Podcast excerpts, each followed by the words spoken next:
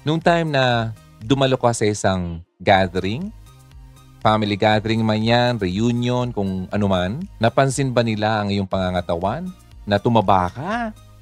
Or pumayat ka yata? Mga ganon. Anong naramdaman mo? At anong ginawa mo? May hugot na malalim. May hugot na mababaw. May hugot na may kabuluhan. May hugot na patuloy na pinag-uusapan. Ano man ang iyong hugot, ilahad na yan sa Hugot Radio. Kasama si DJ Ron. This is Hugot Radio on FEBC Radio. KR104.3 The Way FM. Kamusta ka, Hugs? Wow! Panibawang taon na, Happy New Year! Thank you for tuning in sa Hugot Radio for the past year. And syempre, hopefully hanggang sa mga susunod na taon pa. This might be a new year pero... alam natin na our God is still the same, God who will remain faithful sa kanyang mga anak. So ikaw, Hugs, kamusta ang welcome o pag-welcome mo sa New Year? May pa-fireworks ba? May pagpapaingay ba ng kaldero? O simpleng Noche Buena lang with the family? Teka, speaking of Noche Buena pala, ng holidays, may nag-trending sa social media about how or kung paano makipagkamustahan ang mga Pilipino tuwing may get-together or special events sa kanilang pamilya. Ang sagot? Nako, makakarelate ka nito. Body shaming daw. Dalawa sa mga Pinay celebrities ang nag-tweet tungkol sa issue na to. Isa na rito si Janella Salvador. Ang laman ng kanyang tweet, Filipinos are the worst body shamers. Let me enjoy my Christmas pudding in peace. Happy holidays to you too! This is in response sa sunod-sunod na hindi magandang comments ng mga Pilipino on her recent photos after ng kanyang pregnancy with her boyfriend, Marcus Patterson. Matapos ang issue na to, naglabas din ng opinion si Angel Oxin sa Twitter.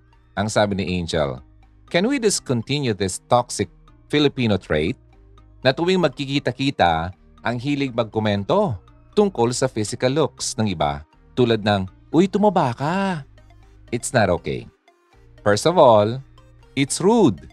Second, it might trigger some people na may eating disorder." Okay? Pahabol pa nga ni Angel, ang nakasanayang tradisyon daw na ito ay quote-unquote maling-mali.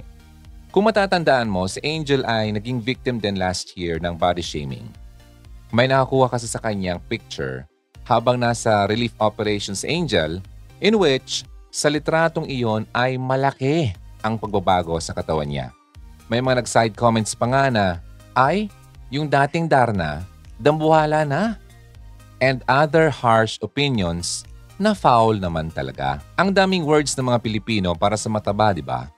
Pwedeng dambo, pwedeng chubby, napabayaan sa kusina, healthy, malusog, o simply saying, ang taba mo na. Pero hindi lang matataba ang nakaka-experience ng body shaming.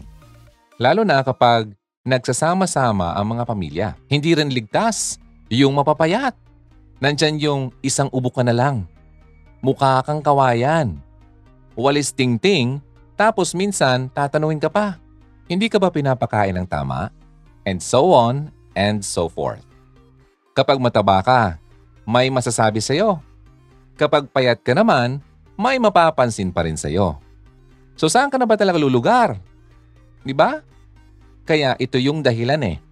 Kung bakit kapag may family gatherings, may mga naka-loose na t-shirt o kaya naka-sweatshirt or magsusuot ng itim. Kasi gustong itago ang taba at makatago rin sa mga sasabihin ng kapamilya. Ngayon, ito ang tanong, tama ba o mali na i-continue ang ganitong klaseng tradisyon lalo na sa tubing nagkikita-kita sa holidays? Well, hati kasi ang opinyon ng madlang people sa issue na to. Sabi naman ng iba, ang connotation or meaning daw ng mataba sa Pilipinas ay maganda naman. Kapag nasabihan ka raw ng, uy, tumaba ka, dapat matuwa ka. Kasi that only means na maganda ang lagay mo sa buhay. na-reflect sa'yo yun. Yung pagiging chubby o healthy mo. Hindi ka nagkukulang sa needs mo. May nakita naman ako sa comment section na hindi agree dito. Yung nag-comment, sa Amerika na sila ngayon nakatira ng pamilya niya. Hindi raw maintindihan ng mama niya kung bakit ang daming na-offend sa kanya kapag may say siya sa physical characteristics ng iba. Kaya inexplain naman niya ito ni Valerie sa mama niya na hindi yun appropriate sa culture sa Amerika.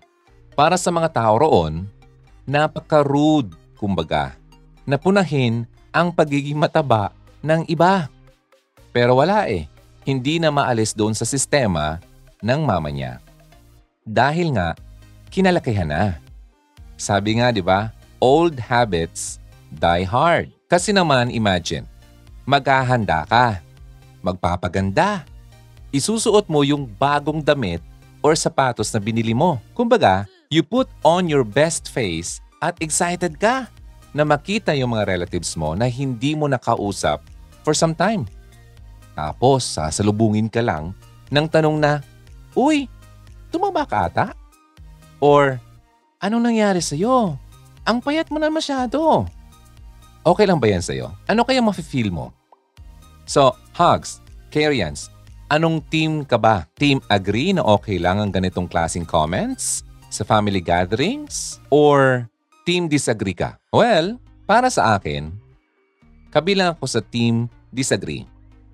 Lalo na kung yung comment mo towards the other person ay ginawa mo sa harap ng buong pamilya. Eh DJ Ron, paano naman po kung hindi naman talaga masama yung intention nung nagsabi?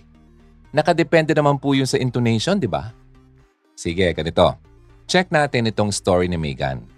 Sa loob ng 6 na taon, siya ay nakikipaglaban sa anorexia o yung abnormal condition in which pakiramdam mo o ang tingin mo sa sarili mo sa salamin, napakataba mo. Kahit na in reality, hindi naman. Kaya ang ending, magpapapayat ka ng magpapapayat to the point na sobrang skinny mo na. Okay? Naalala ko yung isang sikat na singer, si Karen Carpenter ng The Carpenters, kapatid ni Richard Carpenter. Yung nagpasikat ng mga kantang Close to You, Yesterday Once More, Top of the World, Superstar, We've Only Just Begun, Rainy Days and Mondays, I Won't Last a Day Without You, I Have You, diba? Please Mr. Postman. Dami kong alam na kanta niyan eh, kasi meron akong tape niyan eh. Only Yesterday, diba? Solitaire, For All We Know, Jambalaya, and so on, and so forth. Ang dami. Ganun ang condition niya noon. Naalala ko kasi kinuwento sa akin ng kapatid ko. Alam ko namatay siya 1983, I was 2 years old. So, 2 years old pa lang ako, hindi ko na siya masyado talagang nakilala. Nakilala ko na lang siya nung medyo may isip na ako kasi meron kami nung records noon. Meron kaming plaka, meron kaming tape. Diba? So, uso yan noon. So, ganun. Ang klase ng sakit, yung anorexia. So, kaya ang ending noon, sabi ko nga, magpapayat na magpapayat to the point na talagang para ka ng payatot. Diba? So, ito yung interesting na tanong. Alam mo ba kung saan nagsimula or kung ano ang naging cause ng pagkakaroon nitong si Mega ng anorexia? Katulad din naman yung ni Karen Carpenter. Ito po ay pinag-uusapan natin ngayon, ha? Ang pinagsimula ng cause ng pagkakaroon niya ng anorexia ay yung simpleng remark ng kanyang close friend sa kanyang pangatawan. Ang sabi ng kaibigan niya, itong kay Megan, "I finally got the abs I've always wanted. And look at you with all that belly fat." Di ba? Parang, "Ah, dami mong bilbil." So ito yung close friend niya nagsabi sa kanya, meaning nag-aasara lang naman talaga sila. Nagjo-joke kasi nga malapit sila sa isa't isa. And siguro, most probably, hindi naman talaga masama ang intention ng friend kay Megan. Pero umabot pa rin sa hindi maganda ang comment na sinabi nito. Yung mga sinabi ng kaibigan niya ang naging trigger para maging anorexic itong si Megan. So from this, we can see na no matter the intonation or the motivation sa pag-check out sa katawan ng iba, pwede pa rin mag-cause ito ng harm. Dahil iba-iba ang personality at pagtanggap ng tao. Pwedeng yung sinabihan mo, wala lang sa kanya, okay? Wala lang sa kanya ang kahit na anong remark mo. Kasi secure. Secure siya sa kung anong tingin niya sa kanyang sarili. Pero pwede rin naman na yung makakausap mo, naku, binabattle na pala niya. Ang insecurity dahil sa tuwing tumitingin siya sa iba, all she sees and all she does is comparing herself. Kaya nga sabi sa Bible, di ba? Sa Proverbs 18 verse 21, the tongue has the power of life and death. Imagine, napaka-powerful po ang bawat salitang manggagaling sa bibig natin. Pwedeng makapag-build ito or pwede ring makapag-destroy. Lalo na sa family gatherings. Kadalasan, diyan nagtitipon-tipon yung mga accomplished na sa buhay. May magandang trabaho, o sobrang sexy, o maganda yung pangangatawan, maganda, gwapo. Kumbaga, halo-halo na talaga. At ikaw naman, hindi naman lahat ng tao sa gathering na yan ka-close mo. Ganon din naman sila, di ba? Hindi naman sila close sa'yo. Hindi nila alam ang personality mo. Lalo na ang buhay mo. Ang alam lang nila, ikaw si ganito, anak ni ganyan. Okay? And then, in a snap, bigla na lang silang magbibigay ng remarks sa'yo. Tapos ang kadalasang kasunod, tatawa. Yung buong pamilya. Dahil sa remark na yon. Parang maling-mali naman talaga, di ba? Yung supposed na icebreaker, nagiging cause para maging laughing stock yung tao, pagtatawanan. Ito pa ang iba sa mga dahilan. Kaya hindi para sa akin okay. Hindi dapat ini-encourage ang ganitong practice. Ready ka? Ikaw ba? Bago tayo mag-proceed dito. Nasabihan ka naman minsan at napunabang yung katawan nung time na dumalo ka sa isang gathering, family gathering man yan, reunion, kung ano man, napansin ba nila ang iyong pangangatawan na tumaba ka? Or umayat ka yata? Mga ganon. Anong naramdaman mo? At anong ginawa mo? Or, nagawa mo na rin ba ito minsan sa iba? Na ikaw yung taong pinagmulan ng komento na ayaw nilang marinig? So, ito na. Ito yung mga dahilan kaya hindi para sa akin okay. At hindi ko ini-encourage ang ganitong klaseng practice. Una, nakakababa ng self-esteem. Kagaya nga ng na-mention ko kanina, pwedeng yung taong yun, mababa na talaga ang tingin niya sarili niya. Pwedeng sa school o kaya sa workplace. Ginagawa na rin siyang katatawanan dahil sa katawan niya. And then, pagdating sa family gatherings, ganun pa rin? Aba, hindi naman yata tama yun. Kapag wala pa namang confidence ang isang tao, nakaka-affect ito sa overall performance niya. Sa tuwing mag-browse siya sa Instagram at makakakita siya ng mga sexy pictures ng artista o kaya mga friends niya, mag-i-echo sa utak niya ang remark na yon na sinabi mo. Hindi rin excuse ang, ano ka ba naman? Wala lang yun. Biro lang yun. Pampamilya lang naman. Exactly the point. Ang pamilya dapat ang unang sumusuporta, not the other way around. Pangalawa, pwedeng ang maging tingin niya sa sarili niya, kahiya-hiya. Pwedeng tanungin niya ang sarili niya, bakit ba kasi ako ganito? Kung hindi lang sana ako mataba or kung hindi lang ako sobrang payat, hindi ako magiging laughing stock ng pamilya. Pwede ring hindi na niya gugustuhin pang lumabas because of the fear na lahat ng taong madadaanan niya, ganon din ang tingin sa kanya. Ang pagsiself-isolate ay pwede ring maging effect ito sa kanya. Gugustuhin niyang lagi na lang mag-isa kasi in that way, walang magja-judge sa kanya.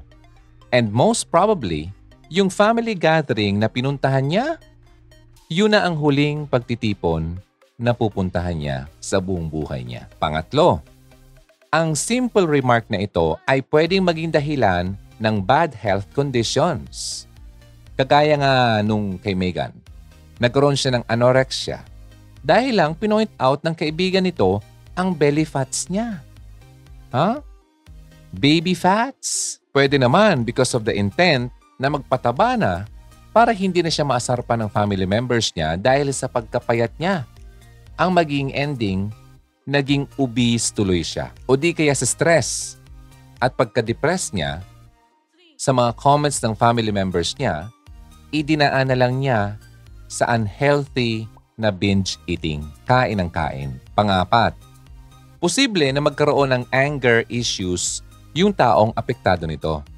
Lalo na kung paulit-ulit na nangyayari. Na sa tuwing magkikita sila, tuwing magsasama-sama sila, nasa kanya lagi ang spotlight. At ang anger, naku, nakakatakot yan pag naipon yan at hindi na ilabas. Pwede maging lagi na lang siyang irritable at maibuho sa taong nasa paligid niya yung galit at frustrations na hindi niya mailabas sa kanyang pamilya. Or worse, magpapile up ito ng magpapile up hanggang sa boom! Hindi na niya kayang kimkimin. At sumabog na lang bigla. Ang anger pa naman, it has the power to kill and destroy. And lastly, yung victim ng body shaming ay pwedeng piliin din na mag-body shame na lang. Katulad ng isang sponge, okay? Kung ano yung nilagay mo sa sponge, yun din ang ilalabas niya. Because he can do nothing about his situation, mang-body shame na lang din siya ng ibang tao para magkaroon ng sense of fulfillment. Kaya nga diba, yung mga bully, alam mo nang bubuli yan kasi malamang sa kanyang family, sa bahay, bully din siya. Kaya ganun din ginagawa niya sa iba. At para hindi na lang siya mag-suffer sa sitwasyon niya, ganun din ang gagawin niya sa iba yung ginagawa sa kanya. See? Grabe! Grabe ang posibleng maging epekto ng mga salitang bibitawan mo. Pero may paraan naman para maiwasan ang 5 effects na nabanggit ko kanina. Okay? Here are some tips para sa iyo ngayong holidays. Number 1, hindi po icebreaker ang pag-comment sa katawa ng ibang tao. Kadalasan kasi inire-reason out ng iba na kaya lang naman daw sila nagtatanong about sa body fit ng iba dahil wala silang topic na mapag-usapan. Nako, don't me. Napakaraming tanong na pwede magsimula ang isang conversation. Pwedeng i-compliment mo yung fashion style niya. Pagka-curly o bagsak ng kanyang buhok, kung saan siya nag-aaral o nagtatrabaho, o simply saying, kamusta ka? Diba? Ang daming pwedeng magandang panimula sa isang conversation. Kaya next time, ha? Next time na may mapansin ka, pansinin mo yung hindi posible na maka-offend sa iba. Number 2, i-estimate ang mood at personality ng mga taong nasa paligid mo. May mga tao naman kasi na keme lang ang remark sa katawan nila. They love their bodies at hindi reason ang sasabihin ng iba para panghinaan sila ng loob. Baka nga mag-joke pa sila at sakyan pa yung trip mo, di ba? Kaya matutong makiramdam. Kung nasisense mo na ilang sila sa crowd, yung taong gusto mong kausapin, wag mo nang mas gawing komplikado pa by making remarks na magiging mas uncomfortable siya. Remember, not all people are the same. And lastly, siguro ang pinakasimpleng may advice ko para maiwasan nating makasakit ng ibang tao unintentionally, treat that person as an acquaintance. Yes, you know him by name, pero hindi kayo magkabarkada o magkatropa. Kaya di ba? Kapag nasa bagong circle of friends tayo, hindi naman tayo agad-agad mag-comment sa hindi natin ka-close, di ba? Kadalasan, nakikipag-asaran tayo kapag we already hold a place in that person's life. At alam niyang, ganyan talaga ang tabas ng bibig mo. Pero wala naman kang masamang intention. Oh, so yun. Try mong i-approach siya as if it's your first time meeting. Ngayon, if after a while komportable na siya sa'yo, and willing na siya to have a friendly conversation with you, doon mo na siguro pwedeng mag-loosen up. Okay? Mag-loosen up kayo ng kaonte sa mga itatanong mo sa kanya. Okay, so paano ka ba mag-respond when somebody shames you? Diba? Kahit saan man galing ang body shaming na yan, masakit yun. Pwede kang i-body shame ng stranger, sa online, or yung mga taong kakilala mo. Lahat tayo ay susceptible sa body shaming. Pwede kang ma-shame sa yung laki, sa yung buhok, ay nakakalbo, ay nalalagas, ay ang kapal, ay kulot, ay kinky, o kaya sa kulay ng iyong skin, ang itim mo naman, o kaya kung anong itsura mo, di ba? Sino man ang nasa behind niyan, pwede kang makagawa ng paraan para makontrol mo ang sitwasyon na yan by figuring out ways to respond sa mga strangers or people online o mga acquaintances mo. So method number 1, halimbawa stranger, paano ka ba mag-respond sa kanya? Number 1, i-practice mo to ahead of time. Kung ang isang tao ay lagi nag-comment sa mga parte ng iyong katawan, pwede kang mag-practice, no? Ng iyong i-response sa mga komento niya. For instance, if people often comment about your weight negatively, mag-isip ka ng responses na pwede mong sabihin. That way, hindi ka ma-caught off guard. Halimbawa, pwede mong sabihin, wala kang pakialam sa aking bigat. Gusto ko ang buhok ko. Okay lang yan makalbo. Gusto ko yan. Sikat nga eh, mga Hollywood eh. Nakakalbo rin. O nagpakalbo pa. Yung mga hindi naman nakakalbo. O, di ba? Pangalawa, isa pang method. Halimbawa, sinishame ka ng isang stranger. I-call out mo yung tao. Nasabihin mo, hindi ka nag-accept ng mga rude comments. Para naman, matake control mo yung situation. For instance, kung may nagsabi sa'yo, talaga bang mag-order ka niyan? Kailangan mo ba talaga yung mga calories na yan? Sabihin mo, hindi ko po na-appreciate ang pagkomento mo sa aking kakainin o sa aking gawin ng pagkain. Katawan ko to, it's my choice. Pero kung yung tao naging aggressive talaga sa'yo, it may be best to move on na lang. Ignore the behavior. Particularly kung nasa ibang lugar ka, no? Hayaan mo na lang. Safety should come first. Number 3, ito na yung sinasabi ko, ignore. Ignore them. Isang option to para ma-ignore mo na lang yung comment niya. Di mo kailangan i-respond yung mga negative comments sa'yo. Kasi, that gives the person the attention they want.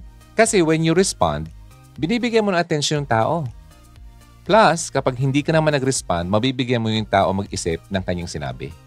So kapag in-ignore mo yung tao, huwag mo siyang tignan. Mag-pretend ka na hindi mo siya narinig. Ganun. Para siyang multo na wala kang naramdaman. Number 4, huwag mong hayaang pumasok yan sa'yo. It's never okay for someone to comment about your body. Pwede ka mag-decide kung gusto mo itong i-take negatively, di ba? Just remember, usually, it's not about you. It's about that person na nagsasabi sa'yo ng mga negative remarks about your body. So, itry mong i-detach yung sarili mo sa negativity ng kanyang mga comments. Huwag mong bigyan sila ng satisfaction na makita nila na ikaw ay tinamaan sa kanilang sinabi at apektado ka. Mag-imagine ka na mayroong malaking window sa gitna niyong dalawa. Nakikita mo siya making a negative comment pero hindi ka niya naaabot. Di ba? So, isang method naman yung coping with body shaming online. Kasi uso tayo ngayon online eh. Ang gagawin mo, number 1, do not stoop to their level. Alam mo sa internet, it can be tempting na mag-resort tayo sa name-calling, personal attacks, di ba? However, wala naman patutunguhan yan. Ang mangyari niyan, kung papatulan mo sila, bababa ka sa kanilang level. Kung mag-respond ka man, mag-stick ka na lang doon sa sinasabi nila. Huwag mong atakihin sila by calling names. Kung naman, for example, if someone says, ang pangit mo, ang pangit ng ilong mo, hindi makakatulong kapag nag-reply ka, ikaw nga eh, yung mukha mo eh, panakot ng daga. Instead, you could say, salamat! Alam mo, gusto ko ang ilong ko. Ang opinyon ko sa sarili ko ay hindi po nakadepende sa opinyon mo. Ganun. Number 2, coping with body shaming online. Huwag mong i-torture ang sarili mo by reading the comments. Di ba? Nakaka-tempt naman talaga magbasa ng mga komento. Pero kung na-body shamed ka online, di ba gusto mong basahin yung comment? Kaya lang, kapag binasa mo to, sinasaktan mo lang sarili mo. So instead, try to skip reading comments. Di ba? At kapag may nakita kang negative comment, Huwag ka na magbasa. Hayaan mo na. Skip. And number 3, coping with body shaming online, i-deal mo with private messages. Ang ibang tao kasi dinadala sa public forum ang mga messages na yan, di ba? Pero ikaw, huwag mong gawin yun. Huwag mo siyang gayahin. Di ba kanina, do not stoop to their level. So gawin mo privately. Sabihan mo yung tao, stop messaging you. Pwede mo sabihin, alam mo, nice opinion, but happy na ako kung ano ako. Please stop messaging me. Kung hindi pa rin sila mag-stop, i-block mo na yung tao. Diba? Ganun lang yung simple. Okay? And isa pang option, pwede mo siyang i-report as abuser or abuse online. Diba? Meron yun mga hanabas sa forum, pwede silang ma-kick out kasi i-report mo sila sa admin, na ganun. Gawin mo na lang ganun. Huwag mo nang patulan. And number 4, sabi nga nila, do not feed the trolls. Maraming trolls ngayon. Di ba kapag nagbabasa ka ng mga comments about kung ano-ano dyan sa online, maraming nag-aaway, mga trolls po yan, mga bayaran yan. Huwag kang maniwala, mga totoong tao yan. May industriya na po ngayon about trolls. Okay? Sinusweldohan ng mga yan para ipagtanggol ng isang tao or siraan ng isang tao. Depende sa kung anong order sa kanila. Okay? So do not feed the trolls. Simply walk away. Ganun lang yun. Huwag mo nang patulan. Number 5, if you fight back, fight with positivity. Alam mo sa internet, it's so easy for someone to go viral, di ba? At kapag nangyari yan sa'yo, halimbawa sa body shaming, one way you can deal with this, paano? Kung isang tao ay pinagtatawanan ka, making fun of your hair, pwede ka mag-post ng picture showing what you love about it. Di ba? You can include a caption, halimbawa, others may not love it, hindi lang magustuhan, but I think my hair rocks. Di ba? Pakita mo na proud ka sa kung anong meron ka. And also, maging prepared ka sa mga negative comments or feedback. Kasi may mga tao talagang hindi nila maghinto sa pagiging bully. And method number 3, when you deal with friends, family, and acquaintances about body shaming. Halimbawa, number 1, isang option na pwede mong gawin when someone is body shaming you, halimbawa friend or family member, hindi mo kailangan maging mean sa kanila. Rather, just say na hindi mo na-appreciate yung comment nila and move on. At pwede mo rin i-explain kung bakit if you feel like it, di ba? Halimbawa, kung ang friend mo nagsabi sa'yo na ang taba mo na, pwede mo sabihin, alam mo, I appreciate your concern. But I am trying to be more positive about my body. Okay? I would appreciate it kung hindi mo sabihin yan sa susunod. Pero mas ma-appreciate ko kung hindi mo nasasabihin yan. Okay? Number 2, pwede kang hindi na lang mag-respond. Isa sa mga options, simply ignore. Kagaya kanina, simply ignore what the person says. It may seem rude sa kanya, but actually, it gives a person a chance to think about what he said. Di ba? Halimbawa, yung kaibigan mo, nagsabi sa'yo na hindi bagay sa'yo yung damit na yan. Well, just ignore. Huwag mo na siyang intindihin. Isuot mo pa rin. Ikaw din naman magsusuot eh. Diba? Just smile and do not respond. Number 3, pwede mong gawin, magkaroon kayo ng honest talk with that person. Kasi friend mo or family member. Kasi may mga tao na kapamilya na they think na they are providing help, di ba? Advice sa iyong pangangatawan. Pwede mong kausapin siya ng heart-to-heart talk about yung gawi nila sa pagsabi nila sa iyo. Pwede mong sabihin na, alam mo, hindi mo na-realize na you're doing it, pero ito pong nararamdaman ko. When you say something about my hair or body, kung anong paman. Diba? Na nasasaktan ka, ganyan. It makes you feel sad kasi gumagawa ka namang paraan para ayusin yun. Mga ganun. Para maintindihan nila ang nararamdaman mo. Kasi may mga kapamilya, kaibigan na hindi naman talaga nag-iisip ng ganun na sinasabi na ito pala'y nakakasama at nakakasakit na pala sa iba. So, try to make them understand. Okay? At talagang kung walang-wala na, number 5, bigyan mo sila ng space. Avoid. Refuse. Okay? Refuse to what? Entertain. Yung kanilang mga body shaming talk.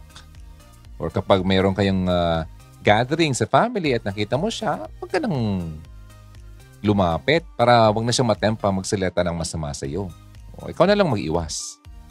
Also, paano nga ba talaga tayo mag-respond sa ibang tao kung itong taong ito ay nagsishame ng ibang tao? Hindi ikaw yung sinishame. Okay? Pwede mong gawin, mag-speak up ka. Okay? Magsalita ka. For instance, kung isang tao ay nagsabing habang kumakain kayo, sabi niya, itago na natin ng dessert kasi nakakataba lang yan.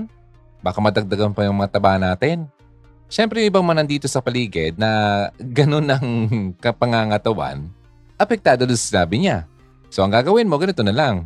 Ako, gusto kong kumain. Sinong gustong kumain? Ganon. Hindi siya masyadong direkta, di ba? Kung gusto mo na maging direkta, address it directly. So, if someone says to another person na, alam mo, ang damit niya napaka sikip naman sa'yo. Sabihin mo, alam mo, it's rude. Sa tingin ko, okay naman ah. Ganon. So, speak up. Next, pwede mong just leave the conversation na lang. Kasi, ayaw mo ng gulo, di ba? So, just leave the conversation. Walk away from the conversation. Kasi kung isang tao nagbabody shame sa isang tao at yung nakarinig ay umalis na lang, nagbibigay yun ng message doon sa taong nagbabody shame na ay, mali yata yung sinabi ko. Hindi nila gusto yung narinig. And by leaving the conversation, magbibigay ka rin ng message doon sa sinishame na hindi ka kabilang doon sa nagsasabi sa kanya ng ganun. Hindi mo sinusuportahan yung tao nagbibigay ng shame sa taong yun. And lastly, mas maganda yung you offer support doon sa taong na shame. For instance, sinabihan ng pangit yung kanyang buhok, sabihin mo, you know what? Sa akin, okay ang buhok mo. And number 3, let the person know na sa tingin mo, hindi appropriate yung ginawa niya. Sabihin mo sa kanya na, I know, siguro, hindi mo naman minimin, but yung pagtawag mo sa kanya na hindi magandang buhok niya ay hindi maganda. Body shaming yan. Oh, so yun. Yan ang pwede mong gawin if you want to defend people sa body shaming.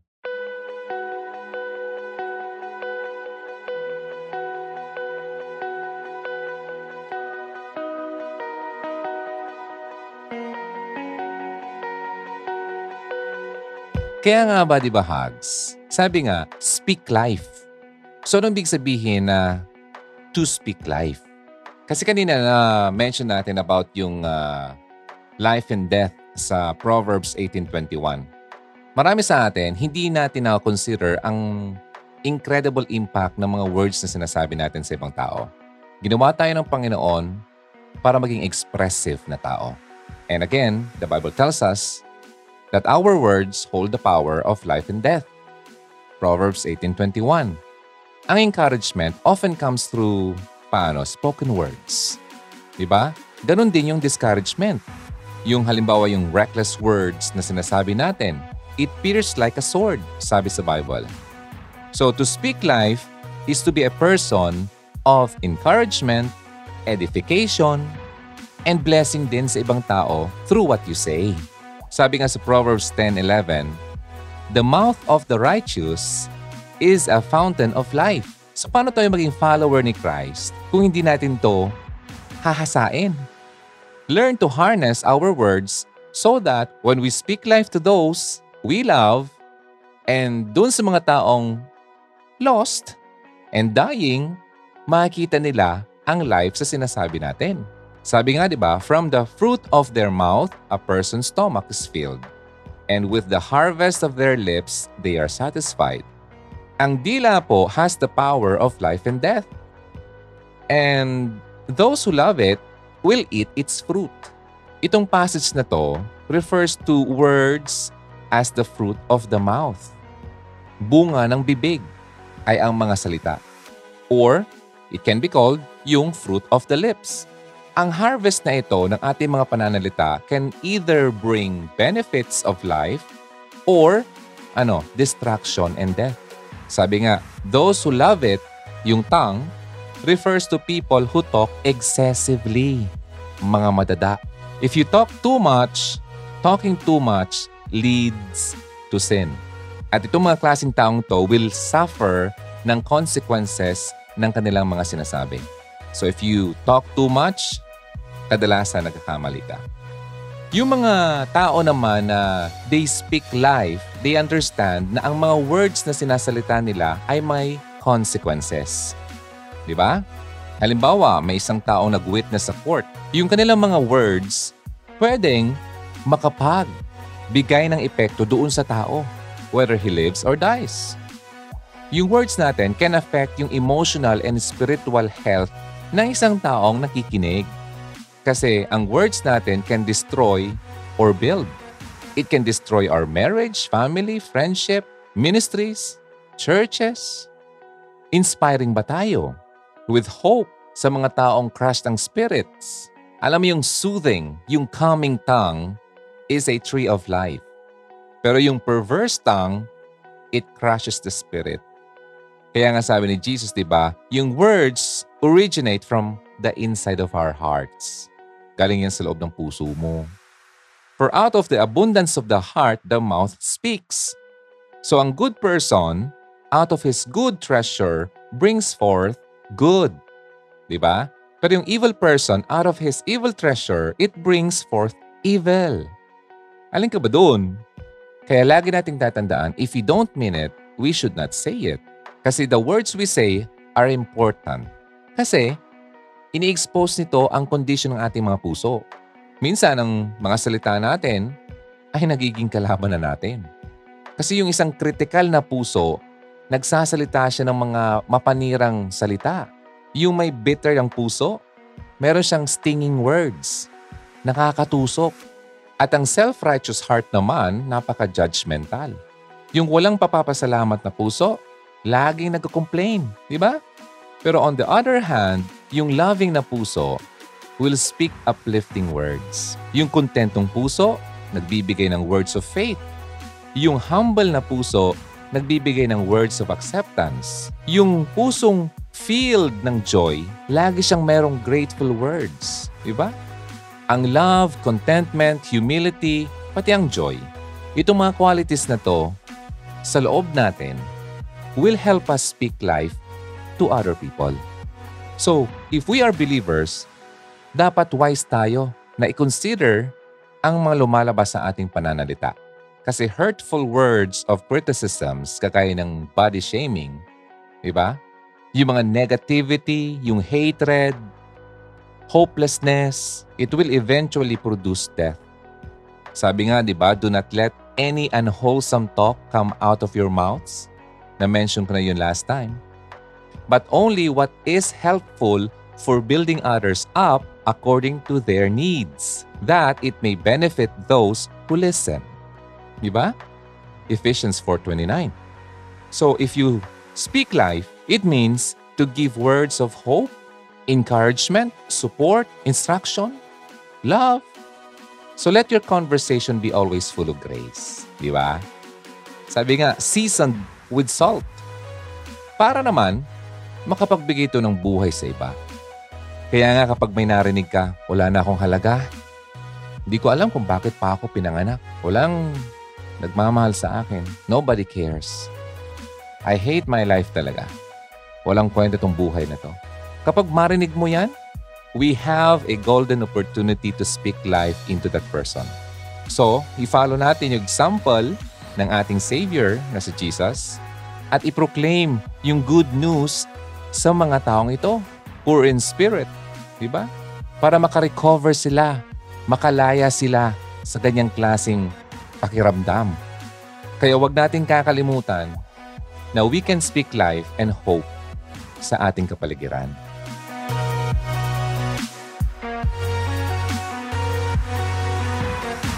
So there you have it, Hugs, Karyans, ang toxic trait ng mga Pinoy na pang body shame during family gatherings and especially during holidays. So to sum it up, let's always be careful and conscious sa choice ng words natin. Kasi para sa atin, pwede wala lang yun. Pero yung taong masasabihan natin, it could affect and scar him or her for a lifetime. Kaya lagi nating tatandaan na may power po ang ating mga salita.